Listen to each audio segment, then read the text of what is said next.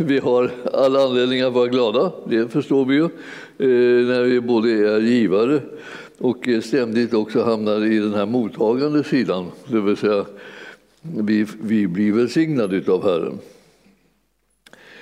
Himmelske Fader, vi ber att du kommer och gör orden levande för oss. Vi tror att din hjälp gör att vi ser klart vad det är som är din vilja och din väg. Och vi ber också Herre att vi ska förstå vår egen väg, så att säga. den planen som du vill ha för vårt liv och hur vi ska kunna fullborda det som du har planerat och tänkt ut. Vi överlåter oss Herre till dig och vi tackar dig för att vi får lära känna dig mer och mer och komma dig allt närmare. I Jesu namn. Amen.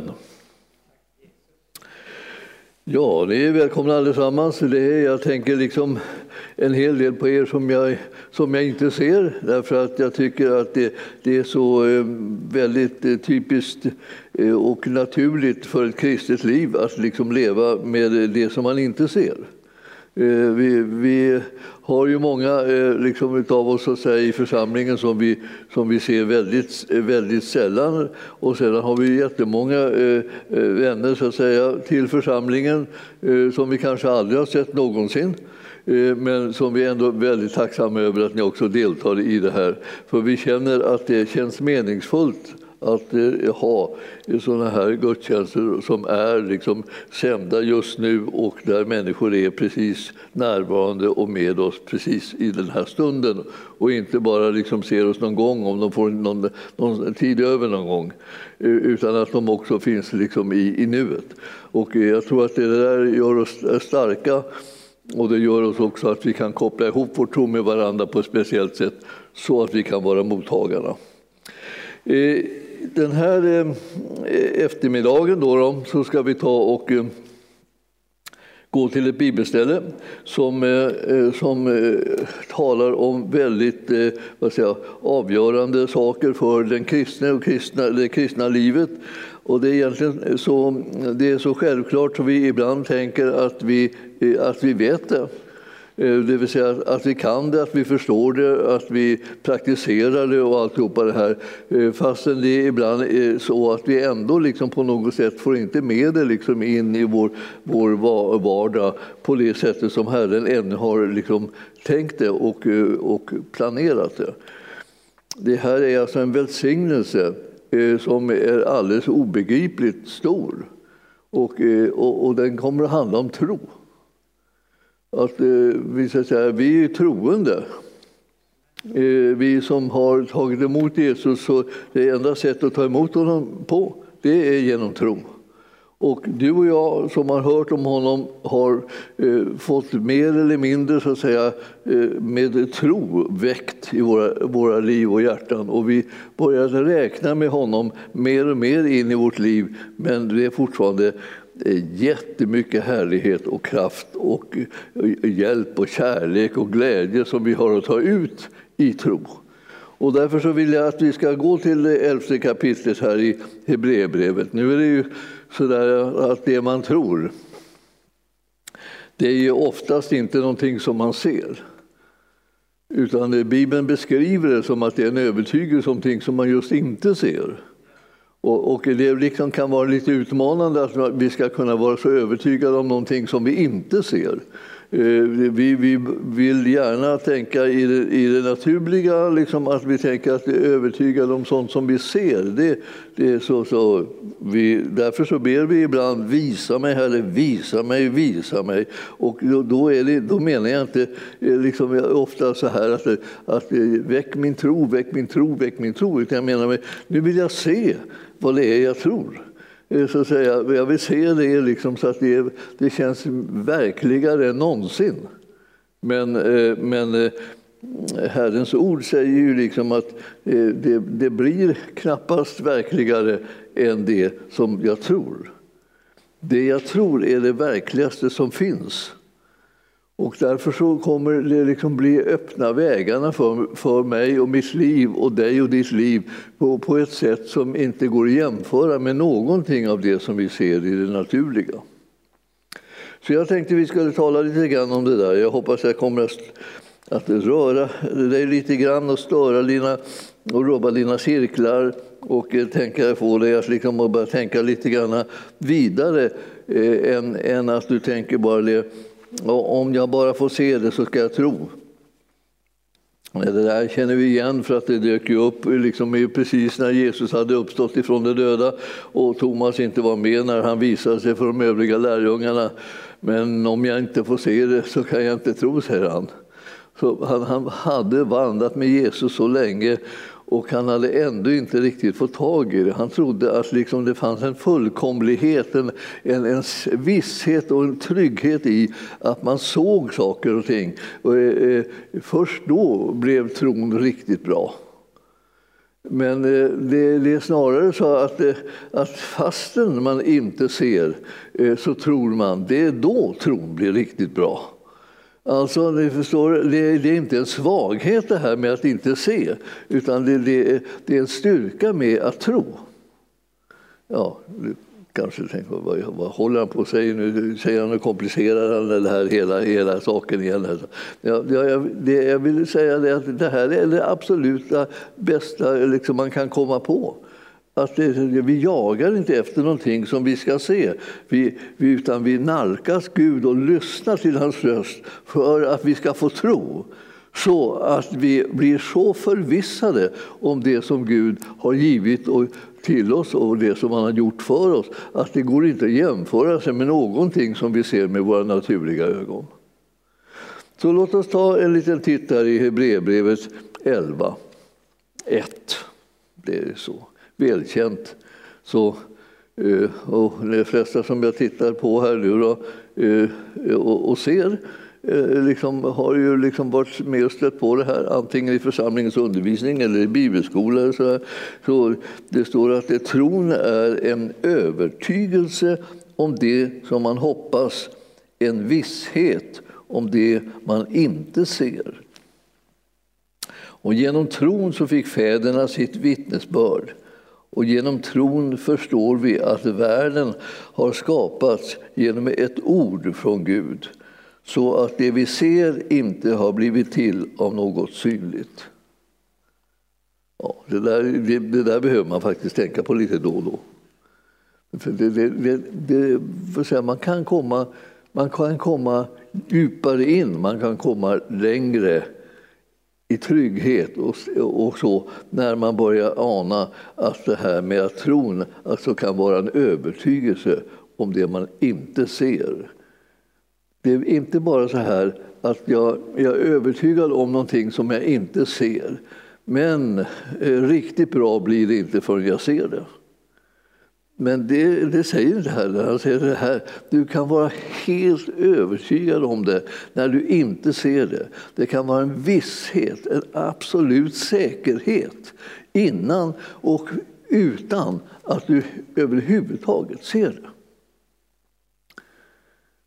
Och eh, vad, vad, gör man då om man, om man har en sån där typ av eh, eh vad ska jag säga, kvalitet på det som sättet som man nalkas Gud när han har talat till en. För det här är ju någonting som Gud säger till oss. Han talar till oss olika ord om vad det är som han gör och vad det är som han ger och, och vad har han planerat och tänkt och så här. Så när han börjar tala om det och eh, ditt inre reagerar med att du tror på det och blir övertygad om det, ja då, då, blir, det, då blir det en sån styrka i det här så att det är säkert, det är säkrare än om du hade sett det. För då handlade det om vad, du hade gjort. Men nu när det handlar om vad Gud har sagt så är det alltid säkrare än vad du någonsin kan se.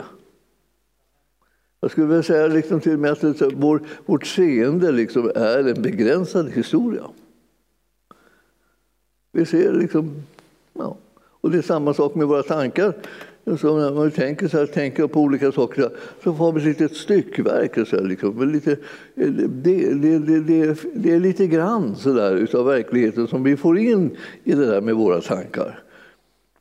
Och i vårt seende och alltihopa. Men tron förmår att liksom omfatta allt det där som Gud hade avsett med, med, med sitt ord när han sände ut det.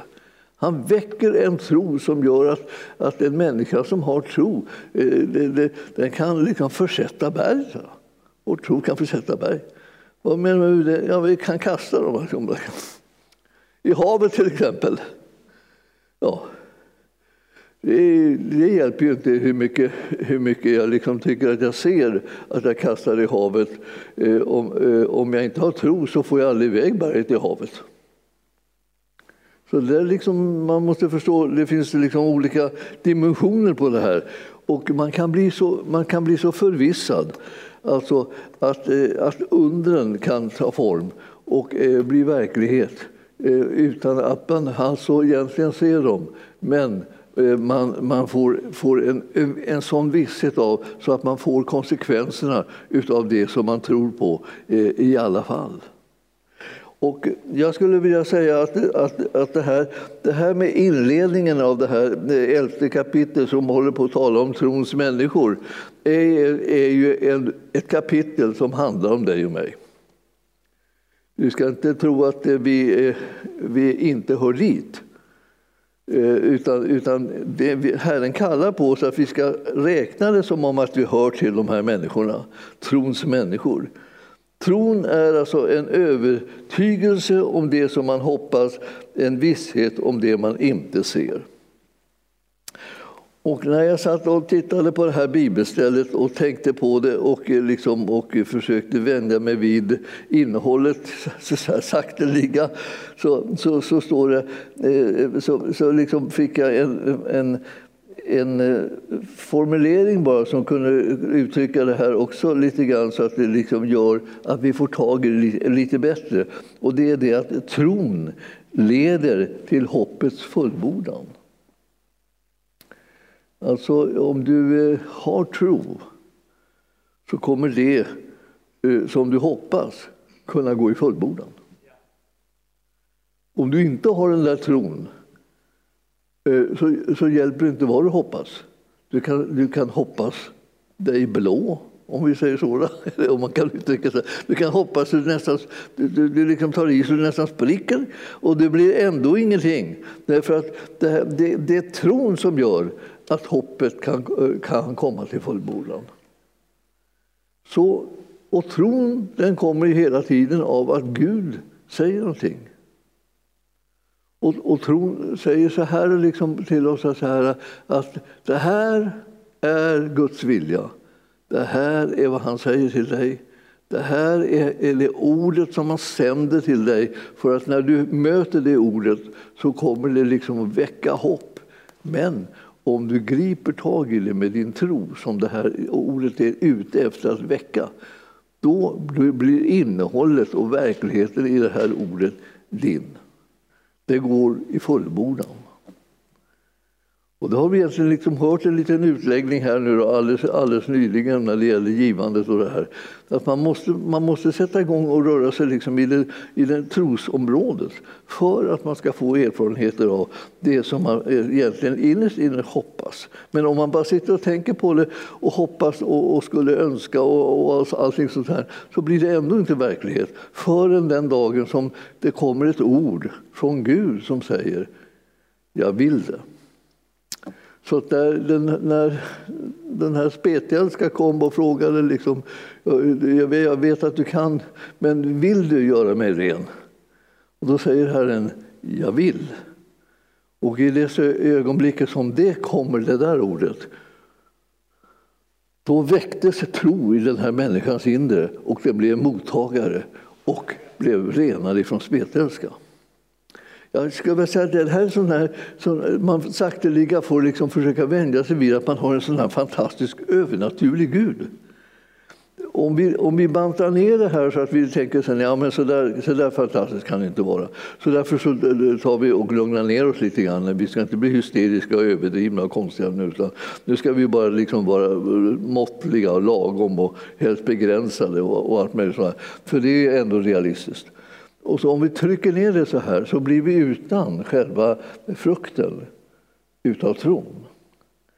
Om vi däremot vågar oss på att gripa om det som Gud talar med den tro som det väcker så kommer du och jag bli mottagare utav de övernaturliga gåvor och planer som Gud har för våra liv.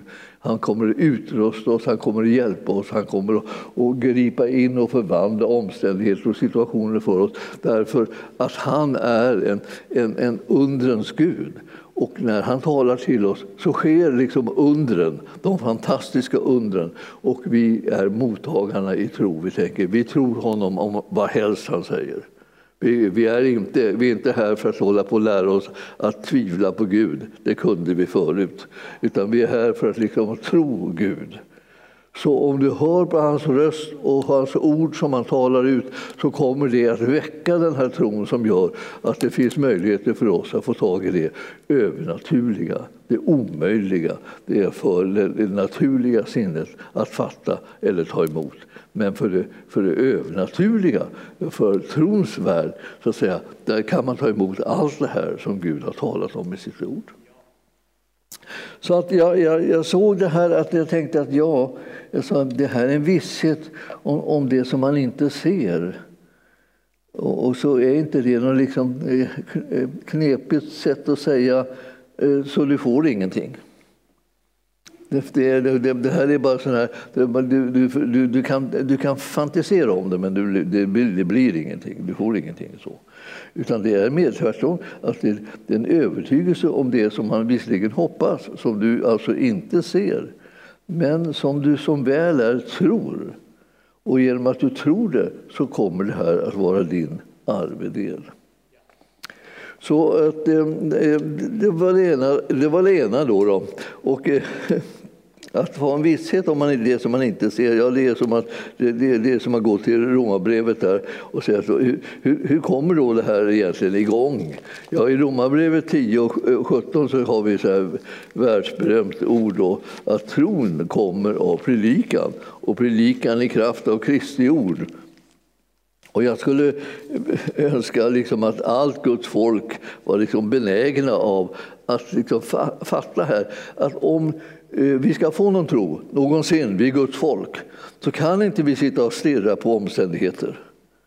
Vi kan inte heller liksom leva ett liv där vi går omkring och känner efter. Hur känns det? Känns det verkligt? Känns det troligt? Känns det möjligt? Känns det, liksom, har det kommit någonting? Liksom? Eller, eller eh, har vi haft några erfarenheter av det här förut? Har jag, har jag några sådana här erfarenheter? Har jag haft erfarenheter av det där? Haft erfarenheter av det? Sådana jag, jag har inte haft några erfarenheter, ja, då är det ingenting. Men om jag nu skulle tro att jag haft erfarenheter av det så blir det inte upprepat ändå. Därför att eh, eh, det här är inte erfarenheterna som är, som är någon ersättning för eh, predikan. Predikan kommer i kraft av Kristi ord och då är det det som väcker en levande tro.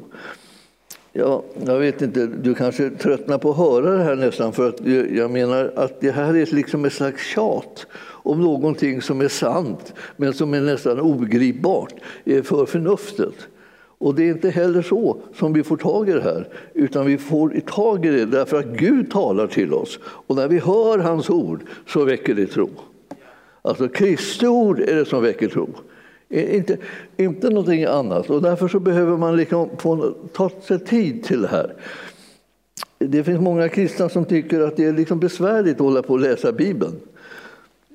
Och eh, det, det, det, skulle jag också tycka om, om jag inte trodde eh, på det som stod där. Alltså, om, om det inte var liksom någon verklighet i det, om det aldrig blir någonting av det som, som står i ordet, om det aldrig finns en verkan, så att säga, en kraft i det eh, för den som tror på det. Om man inte kunde väcka en kristen till tro på det som Gudsordet säger så blir det jättejobbigt att hålla på och läsa Bibeln. Vad ska, i all världen ska man göra det för egentligen? Och man kan sitta och säga så här, men läs nu Bibeln, säger man så här, läs nu Bibeln. Så här. Och, och, och, får man höra en predikant som har liksom, och så plötsligt så är det en predikant som säger och jag läste ett ord idag och det talade till mig så starkt så jag höll nästan på att svimma. Ja, ja, ja. Och så tänker man så här, ja det är bara predikanter som har sådana där märkliga upplevelser. Vi, vi är vanligt folk, vi, vi, vi kan läsa Bibeln så vi blir alldeles liksom utmattade men vi hittar ingenting. Ja, Eh, jag det, om så länge som det liksom är den erfarenhet som man har eh, så har man förmodligen inte heller läst särdeles mycket i skriften. För skriften är egentligen ett, ett, ett bibelord som, som haglar ner över oss och väcker en levande tro i deras liksom, liv som lyssnar på det. Och då blir man, varje gång som man eh, kommer in i det här så, så blir man så liksom ivrig att titta en gång till. Och titta igen och titta igen och titta igen. Och ord efter ord efter ord blir levande. Och jag, jag, vill, jag vill vittna för er och säga att eh, den, de, den, den, senare tiden, liksom, eller den senare delen av mitt liv alltså, har varit oändligt mycket mer givande när det gäller det här med uppenbarelse och tro eh, eh, än vad det var i början. Jag kan, ibland så, så jag, jag läste mycket längre bitar i Bibeln förr långa bitar. Nu, jag, nu kan inte läsa långa bitar för jag blir hela tiden avbruten med att jag tror. Ja, ni förstår. Alltså man läser, man läser, läser en vers och så fastnar man och så kommer man ingenstans. Därför. Det, det är ju så. Alltså tron, man blev överbevisad om att ordet var sant och det, och det blir precis som det står. Och du vet att det här, det här kunde jag få leta efter i liksom långa tider. För jag läste och läste och läste. Och, man, ja, jag får vända på blad, jag får vända på blad och får vända på blad. Hoppas det kommer in på nästa blad och kanske kommer det någonting på nästa blad som kan, jag, som jag, kan väcka tro i mitt ille. Nej, det kom ingenting. kom ingenting. Alltså, och, och, och tänkte jag så här, det här, det här är ju inget, det här båda inte gott för framtiden. Det kan inte bli mycket predikant om man, aldrig, om man inte får tro på någonting någon gång. Man måste ju få tro på någonting någon gång. Vad ska man annars predika om? Ja. Det, det, är väl, det enklaste vore ju då om man lät bli att predika. Så behöver man vare sig göra sig själv eller andra besvikna på det budskap som man har eftersom man inte har fått någon tro. Men om det kommer en tro på sån här, bara, sån, sån här bibelställe som man vet varenda kotte har hållit på läst. Alla bibelläsare de har läst det här, de har läst det här hela tiden. Alltså, och de har hört att tron kommer att predika och predika och kraft och Kristi ord. Och de har hört det så mycket så att de liksom nästan det, eh, vill det sig illa så börjar det väcka lite lynchstämning för att man säger någonting som de inte tycker någonsin riktigt har fungerat i deras liv ännu. Men Herren är den som talar sanning i ordet. Och det som är Kristi ord är precis själva lösningen som du och jag behöver. När vi hör det ordet, då väcker det tro. Och så du kan stanna upp där vid den första liksom, lilla versen och så läser du den.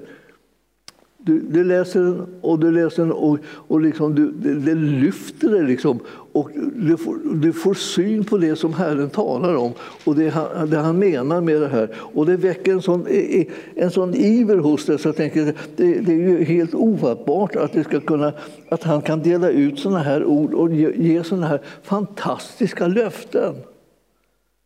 Särskilt när han tänker hålla dem också.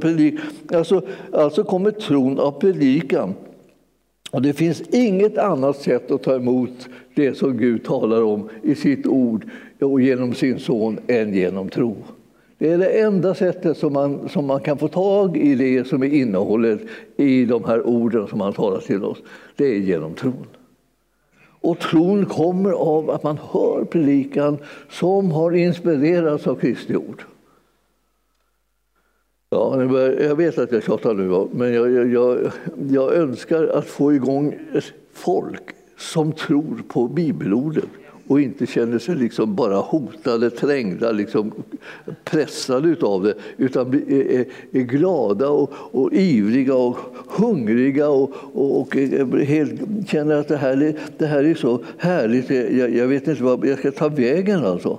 Och istället för att man hela tiden avvisar det med att säga ja, alltså, det har jag aldrig känt och det har jag aldrig märkt och det, det, har, det har jag ingen erfarenhet av och, och, och, det, och det, det, det, kommer aldrig någon kraft när jag läser. Och så, och så, så pratar man sönder det som, som är, eh, var Herrens väg till en med, med en uppenbarelse och en levande tro. Om vi skulle gå till, till, till, den här sjätte versen i Hebreerbrevet alltså. Och eh, 11 och, och, och 6 så, så står där eh, en, en sån eh, underbar sak. Eh, att eh, utan tro är det omöjligt att behaga Gud. Jag, jag, kände, jag har känt ju många gånger i mitt liv, och det har du säkert också, att du skulle gärna vilja kunna behaga Gud. Man vill liksom, tänk, tänk om man kunde få vara liksom till glädje, till eh, välbehag för honom. Och så står det att utan tro så det, då blir det ingenting som behagar Gud. Och, och, du behöver nämligen tro att Gud är till och att han lönar dem som söker honom. Först och främst eh, så eh, ska de söka honom själv och sen ska de också söka hans rike.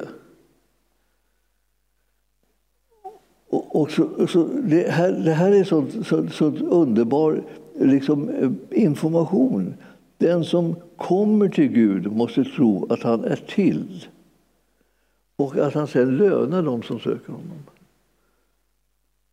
Och det, det hör ni på det där bibelstället som vi har hört så många gånger. Alltså sök först Guds rike och hans rättfärdighet, så skall också allt detta andra tillfalla er. Vad är detta, allt detta andra är det som du håller på och ger så mycket tid till att bedja om. Du ber om det och du ber om det och det ska den lösningen och den utvägen och den kraften och, de, och, och, och, den hälsan och den... Alltså, ja, vad, vad helst du håller på med. Liksom, du bara bombarderar Gud med detta andra. När han säger sök först Guds rike och, och hans rättfärdighet. Så ska allt det här andra bara tillfalla dig. Så om du liksom ägnar dig åt det som är lönt att söka så kommer du att få det andra fullkomligt gratis, så att säga. Utan en ansträngning, utan en press, utan, utan, utan någon krångel överhuvudtaget. Han vill, inte, han vill inte göra ditt liv krångligt. Han vill göra ditt liv så att säga, som en, en, en som en svallvåg av härlighet och glädje och kraft och utvägar och lösningar och resurser. Det är det som han siktar på. Han vill det väl, han vill, liksom inte, han vill inte göra livet komplicerat.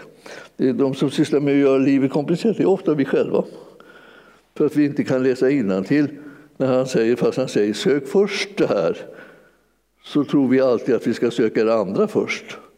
Det som ska tillfalla oss automatiskt, det, det sätter vi igång och söker så vi glattar livet. Men det som vi skulle söka först, det glömmer vi bort att det var först. Vi kan, vi kan inte få med oss det där lilla ordet först. Varför det? Därför att det stämde då inte riktigt med vår egen åsikt. Vi tyckte att prioriteringen är vänlig. Jag måste ha de här sakerna. Det här måste lösas. Gud måste gripa in. Jag ropar till honom, jag ber så det knakar och så. Och sen då, och, och, om när jag väl har fått de här sakerna, då kan vi börja prata om det här och liksom ägna oss åt att, att söka riket och, han, och, och hans rättfärdighet. Det, det, det, är inte det som för mig har varit liksom nummer ett. Alltså. Du ska ha samma nummer ett som Gud har. Så säger han någonting, säger att det här tar vi först. Så säger du, det gör vi. Det tar vi först. Och, så här, så här. och sen eh, när du tänker, ja, men eh, om du efter det att du har gjort det där, tänker ja men det andra då? Ja, det får du nu, för det är redan, eh, det är redan givet och ordnat och det är som en, som en, nästan som en förberedd gärning. Du bara kan gå in i den, därför att Gud har redan planerat den lösningen. Men du måste göra det i rätt ordning. Hans först och sen ditt. Och jag, jag, tror att, att eh, sådana här enkla grejer, så när vi sitter och ältar de här fram och tillbaka så småningom kan vi komma på vilken ordning som vi ska ta de här sakerna i. Det. Och när, när vi i sådana här tider som vi lever i nu, som jag tänker, man tänker ibland så här att ja, eh, här, här, här har vi liksom mycket speciella utmaningar. Va? När, när vi lever liksom i den här tiden Eh, med så lite för att säga, insikter eller kunskap kan man tycka är naturliga eh, om hur egentligen hur ska vi kunna försörja oss, hur ska vi klara av ekonomin och hur ska församlingens medlemmar liksom få, få sin ekonomi att fungera och hur ska de kunna få sina arbeten så att säga att, eh, att de stannar kvar hos dem och hur ska de kunna, kunna få behålla liksom, eh, all den här välsignelse och det här som de har tidigare fått när all, alla saker var på plats, arbetet var på plats, liksom hälsan var på plats och ingen fruktade en massa saker och det var lugnt och, och skönt liksom, och allt gick som vanligt. Och så plötsligt så, så, så skakas alltihopa. Och då, och då vill, då vill Herren liksom att, att vi ska veta det, det har alltid varit så att det är han som har varit vår försörjare. Det har alltid varit så att det är han som har varit vår räddning. Det har alltid varit så att det är han som har varit vår hjälp. Och vi, vi behöver inte liksom fundera över liksom om det har uppstått en liksom mycket mer riskabel situation nu. Utan den är precis liksom lika lite riskabel som den alltid har varit när man har en Gud så som vi har. Han är trofast han är mäktig att hjälpa oss i alla livets förhållanden och han är den som ger oss instruktionerna genom sitt ord och säger lyssna nu, det här ska du söka först så ska allt det här andra tillfalla dig. Och det fortsätter att gälla. Och det har gällt tidigare också. Och du kanske trodde att det var bara liksom gynnsamma omständigheter lite så här, i största allmänhet. Men det var det inte. Det var, det, var, det var Herrens ordning.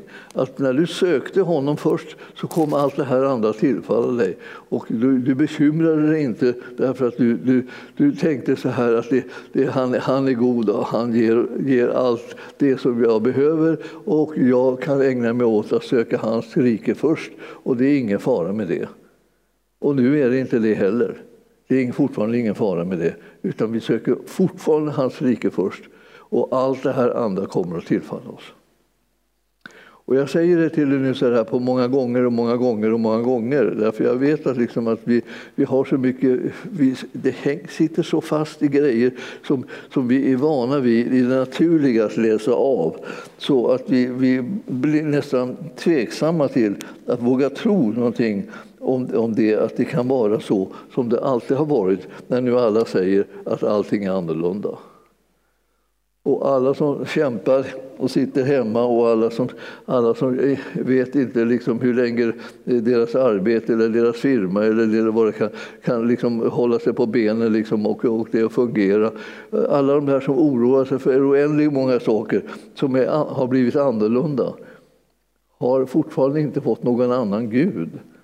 Vår Gud är fortfarande densamme.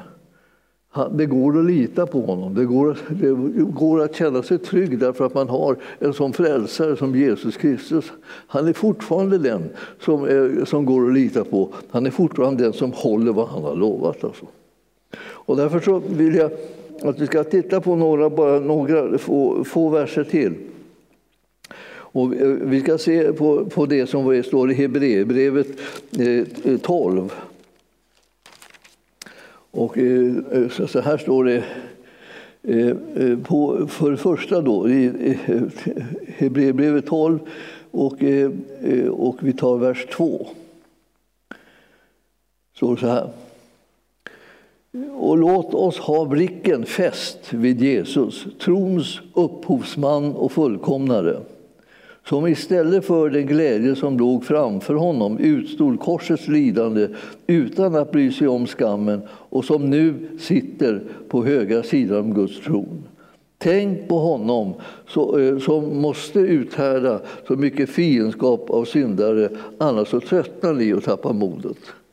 Det här sista fattar vi ju ganska snabbt, att vi ska tänka på honom, annars kommer vi tröttna och tappa modet.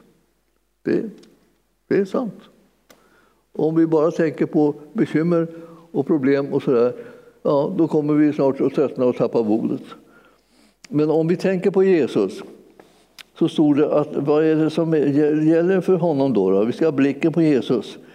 Ja, han är trons upphovsman. Alltså, Från honom kommer tron. När du tänker på honom, då väcker det tro i ditt inre. Och sen står det, och, eh, och eh, så är han också fullkomnaren av det som du tror. Så att det, om, du ska, om du ska nå det som eh, tron talar om, ja då är, det, då är det Jesus som du ska lita på och tänka på och räkna med. För det är då du når fram. Tron är liksom en slags faktor som har kommit in i ditt och mitt liv som håller på och rör sig in och mot det målet som vi har lärt känna, ofta genom ett ord från Gud eller, eller eh, en förhoppning som vi har, en bön som vi har ställt till honom om, om att, hur det ska bli. Och det där, hur det ska bli ser vi ännu inte, men om vi ska någonsin se det så behöver vi få tro på att han som har väckt tron i vårt hjärta, nämligen Jesus, kommer att kunna fullkomna det här så att vi når fram till det som är målet. Du och jag är kallade att liksom ta oss från den här punkten nu, då vi ingenting ser och inte är säkra liksom på någonting mer än att Jesus har lovat det och sagt det och då har väckte det en tro i ditt inre. Den kraften som den tron är, den för mig hela vägen till det slutliga målet och för saker och ting i fullbordan. Något annat sätt är, kommer man inte dit. Och därför så vill jag säga till dig att du, du, har, en, du, har, en, du har en möjlighet liksom att följa ordningen.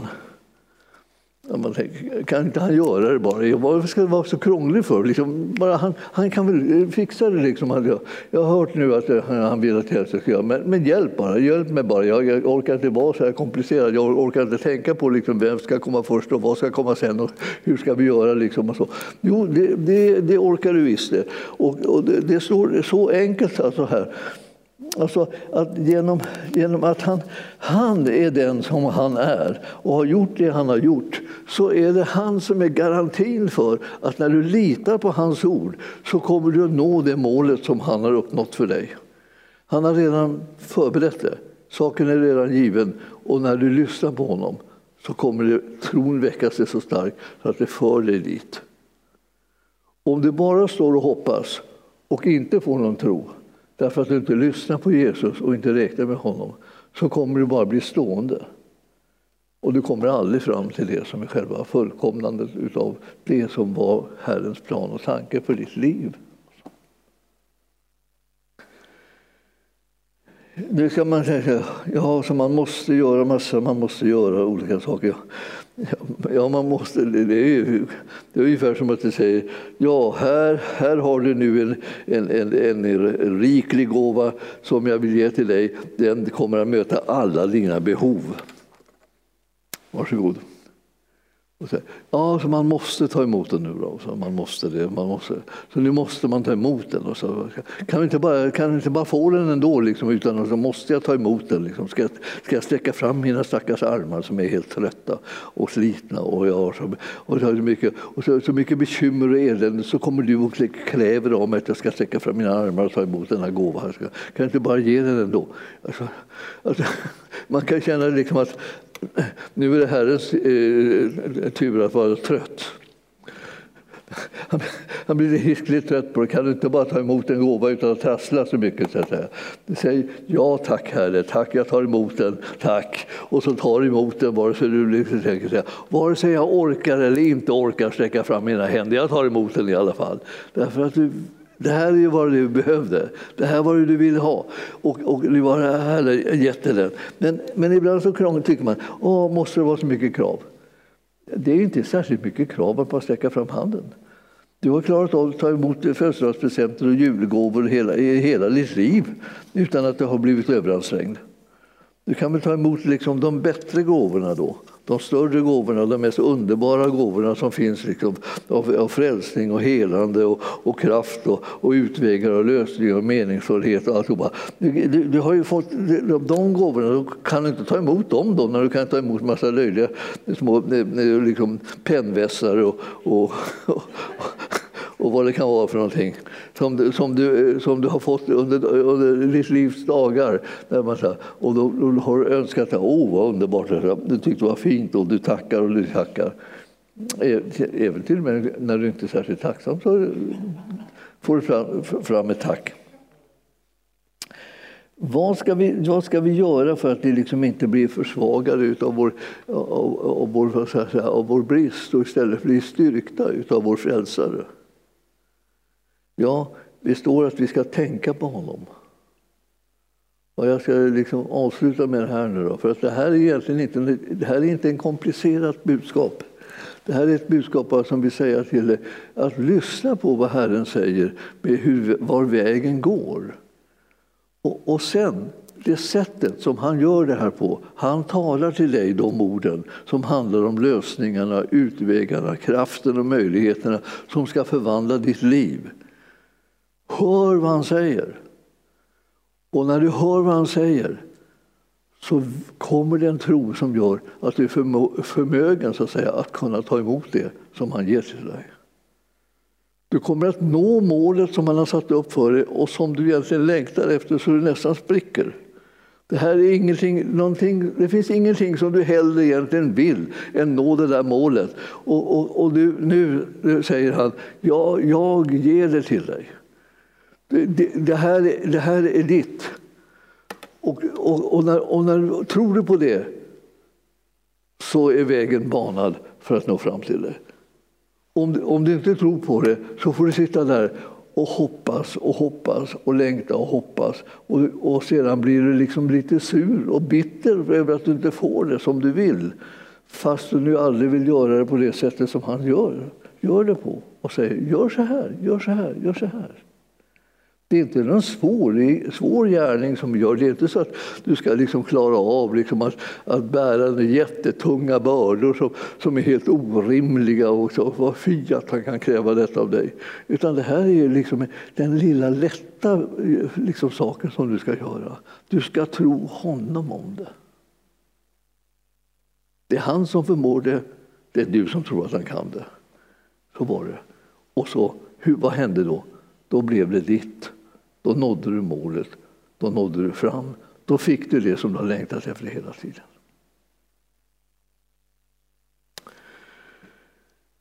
Ja, och sen säger någon så här, är detta riktigt sant?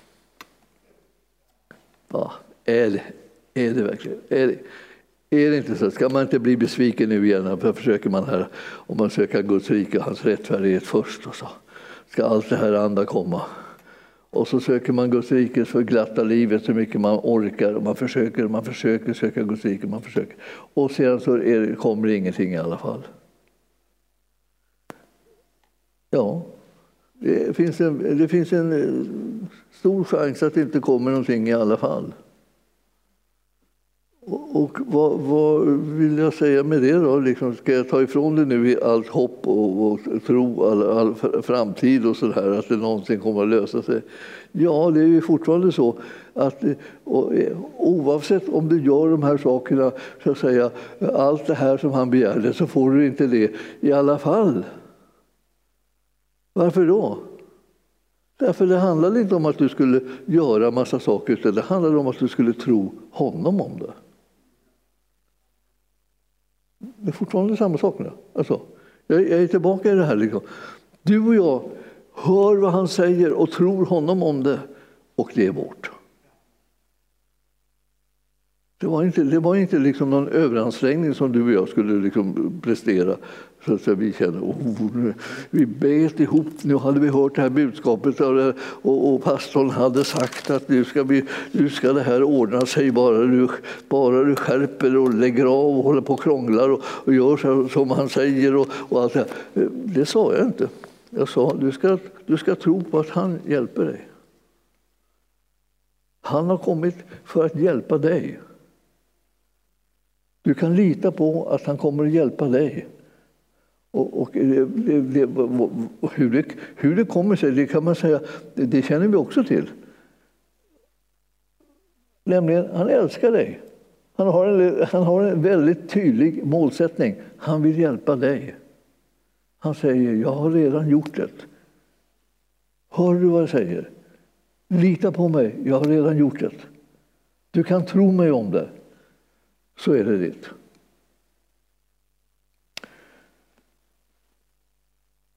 Nu har jag talat det här till er och jag, jag kan ju förnimma att det här är, det, det är svårsmält med en Herre som är så god så att man nästan blir misstänksam av att han är så god.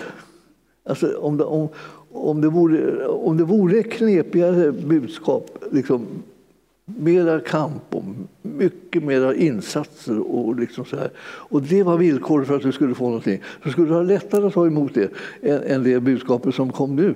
Att det var bara han som skulle göra det. Han har lovat att göra det. Har du hört hans ord?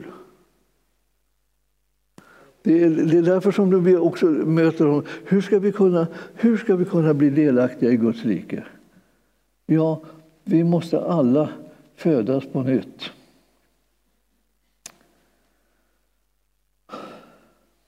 Ska vi föda oss på nytt nu också? Alltså man kan ju liksom tänka bli urtrött på att det finns bara det ena värre utmaningen efter den andra. Det blir ingen som kan föda sig på nytt. Måste alla födas på nytt. Så om man inte kan föda sig på, föda sig på nytt så att säga, då, då, då blir det ingenting. Då, då. Nej, alltså, det, det, är ju inte du som ska föda dig på nytt. Det förstår vi alla egentligen lite lätt om vi tänker efter. Utan det är han som föder den på nytt som tror honom om det. Om och när vi tror på honom, vad han, vad han erbjuder oss. Han erbjuder oss en ny födelse åt alla de som, som trodde på hans namn. gav han makt att bli Guds barn. Han makt att bli Guds barn. Han gav dig, dig dig, dig, dig, dig, dig, dig, dig, dig, makt och dig makt att bli Guds barn. När vi tror på honom. Jag kan inte, jag kan inte veta, kan, kan vi, går det att säga eh, eh, svårare? Ja, allt annat är svårt, men inte det här. Det här är enkelt. Han gav makten till oss att bli Guds barn. Det lyckades han göra. Nu, nu är det så att om jag, om jag föreslår någonting nu då, så, för att de tänker så här, ja det här budskapet kan jag inte ta till mig, liksom, jag vet inte vad jag ska göra med det. Du fick några bibelställen om mig. Eh, läs dem. Det var från Hebreerbrevet där. Om trons människa, alltså, vad, hur, vad de har för villkor. Det var Romarbrevet. Det, ja, det var 10 och 17. Tron kommer av predikan, predikan i kraft av Kristi ord. Alltså det, var, det, var, det, var, det var inte så jättemycket ord och, liksom att brottas med. Liksom. Det var ett, ett, ett, ett fåtal ord. När du läser det där lite runt omkring där så kommer du märka alltså det, han erbjuder sig att frälsa oss, att hjälpa oss, att rädda oss, att försörja oss, att, att skydda oss. Ja, det är det. Det är det, är det vi håller på att prata om. Han erbjuder sig. Och vad ska vi göra? Vi ska tro honom om det. Då kommer både den ena efter den andra bli glad och så börjar tänka så här, men är det så här underbart? Finns det mera? Ja, det är bara att läsa boken. Det är fortfarande boken, den härliga boken, Bibeln. Kryllar med erbjudanden och liksom impulser till att tro på det som eh, Herren säger till oss. Så att vi blir delaktiga av de löftena som han påpekar där. Och om jag, jag tänker ibland hur ska man, hur ska man kunna bli, bli pastor för en glad församling. Man måste ge dem ett glatt, glatt budskap. Jag tror att det här är ett glatt budskap. Det är inte säkert att du tyckte det i, liksom, i den här tappningen, men om du, tänker på, om du tänker på innehållet ett tag så kommer du märka att det här är ett glatt budskap eftersom det är någon annan som har gjort allt för dig och gett dig alltsammans gratis. Det kan vem som helst bli glad över om man bara vågar tro något så gott. Tro honom på, om det här. Det här är Jesus som har som enda ärende att frälsa dig och hela världen och rädda oss från allt det här som annars bryter ner oss, skrämmer oss och eh, liksom, eh, och gör oss besvikna och förtvivlade. Så, utan han som räddar oss och gör, gör vår glädje fullkomlig. Han säger till mig, be, be till mig, be. jag vill göra er glädje fullkomlig. Och så tänker vi, då tänker vi, så det är bara det då. Det är inte något lurt någonstans. Nej, det är det. Är det. Vi har fått en frälsare, allihopa. Och eh, jag vill rekommendera honom. Ta, ta honom på orden. Släpp honom aldrig. Bara liksom hugg tag i honom och släpp honom inte en millimeter. Han ska inte komma undan dig och det är för, att du, för dig som han har gett sitt liv. Han, han har planerat att rädda dig, han har planerat att förvandla ditt liv och det är det som du behöver veta. Och då tänker jag, var står det? Ja, I boken. Jag vill säga, alltså det, det, det, det är en, boken är en skattkammare. Så när vi läser den så, liksom, så blir vi så, så, så uppmuntrade, så glada och så, så välsignade så att vi, vi tänker så här, varför har jag inte vetat om det här förut? Ja, det, det, det, är väl, det är väl så att du har tänkt, det, det, det, går inte, det finns ingenting som är så bra som det här. Det går inte, det kan inte vara sant. Fråga Jesus. Han säger detta är, det är sanningen. Och, det, så, och så, och eh, så att säga, by the way, jag är sanningen, säger Jesus. Så du behöver inte undra över liksom, om jag bara kommer farande med, jag kommer inte fara med någon lögn, jag kommer fara med sanningen till dig.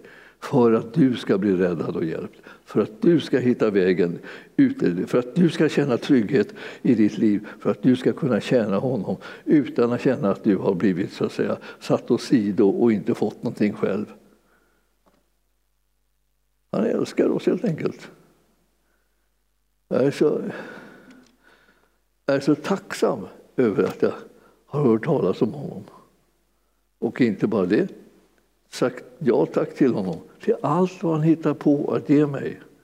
Jag tänker, det, det är inte så att jag, jag tänker så här, ja, jag måste hålla igen lite grann när Jesus han ger bort allting. Alltså, det kan inte vara bra att han ger bort allting. Om, om han får fortsätta så har han ju ingenting själv. Alltså. Jo, men du vet, han, han, han har någonting som han, som han har som längtat efter hela tiden. Han har oss. Vi kan inte begripa att det skulle liksom kunna smälla så högt. Men det är för oss som han har gett sitt liv. Det är för oss som han har betalat hela priset. Därför att han älskar oss. Han vill ingenting hellre än att du och jag blir räddade och blir välsignade och blir bevarade och beskyddade och vad helst du kan tänka dig. Det är hans stora målsättning.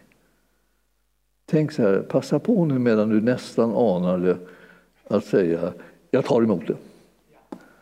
Och jag, jag kommer ihåg när jag tänkte det här, liksom, bytt i bytt kommer aldrig mer igen. När jag förstod vilken fantastisk sak att han, att han tog min synd och jag fick hans rättfärdighet. Då tänkte jag, aldrig jag släpper den ifrån mig. Det var det bästa erbjudandet som jag har fått i hela mitt liv. Jag tar det, jag tar det, jag tar det, jag tar det. Alltså, och nu är vi där igen. Och så måste man upptäcka på nytt och säga, oj, han ger oss allt. Vi tar emot det bara. Vi, vi bryr oss inte om att tänka så här, hur kan han, eller hur, hur kan det vara möjligt, hur kan han vara så god, hur kan han vara så Bryr inte om att prata, du behöver inte prata om det. Ta det bara, bara ta det. Eh, liksom, för att eh, om, om, du får tänka lite mer på det så har du snart liksom, på något sätt pratat ur det och så har du blivit av med det i alla fall fastän det var, alltihopa var till för dig alldeles gratis. Det vore en katastrof. Bara ta emot det. Tacka och prisa honom och ta emot det. Han älskar dig gränslöst. Vi är de lyckligaste som finns i den här världen. Och han tänker så här, ja, här sitter vi en, en söndag eftermiddag och, och där sitter du hemma där och tänker vad jag hör det för ett budskap? Liksom? Är, det bara, är det bara kärlek och godhet och, och frälsning och, och hjälp och, och frihet från fruktan och bekymmer? Och allt. Vad, är det för, vad är det för en värld som vi pratar om? Den himmelska världen, liksom. både den Gudsriket här på jorden och det som är kommande, det är det vi pratar om. Jesus har räddat oss. Tack Jesus. Himmelske Fader, vi tackar dig för att du har sänt din son. Och du sände inte din son för att liksom döma världen, utan för att frälsa den. Och nu är vi här och vi säger bara ja tack till den här frälsningen. Fortsätter att säga ja tack. Vi tänker inte dra oss undan från någonting av det underbara som du har gett.